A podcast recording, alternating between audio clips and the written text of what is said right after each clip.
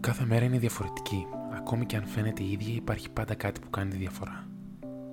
Κάθε μέρα είναι ένα δώρο που μας χαρίζεται απλόχερα.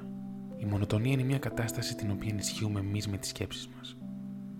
Πάρε το χρόνο σου και σκέψου. Είναι μόνο η κατάσταση της μονοτονίας που σε κάνει να νιώθεις βαρετά, να νιώθεις πως δεν υπάρχει νόημα, ή μήπως η μετάφραση και η ανάλυση αυτών των σκέψεων.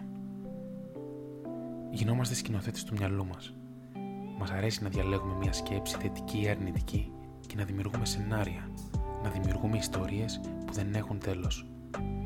Ταινίες τις οποίες μεταφερόμαστε νοητά και ζούμε σε αυτές, πρωταγωνιστούμε. Και χάνει τη στιγμή, περνάει. Ταινίες τρόμου, ρομαντικές και αστείες.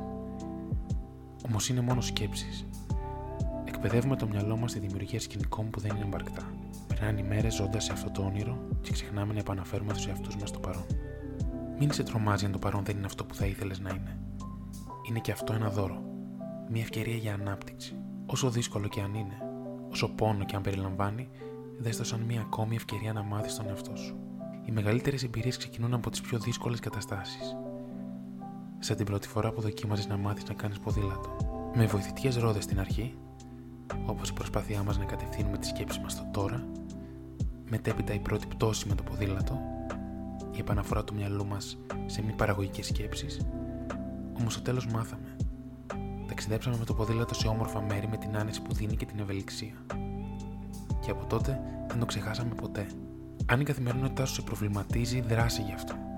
Καμία αλλαγή δεν μπορεί να πραγματοποιηθεί από μόνη της. Μην ξεχάσεις να ανταμείβεις τον εαυτό σου για κάθε μικρή κατάκτηση. Κάθε μέρα είναι ένα δώρο. Δεν νομίζω πως αρνήθηκες ποτέ κανένα δώρο, αλλά πάντα το δεχόσουν με ένα χαμόγελο και με μια τεράστια επιθυμία να δεις τι κρύβεται κάτω από αυτό το περιτύλιγμα. Ψάξε και ανακάλυψε. Εκείνη η νέα σου ζωή. Απόλαυσέ την.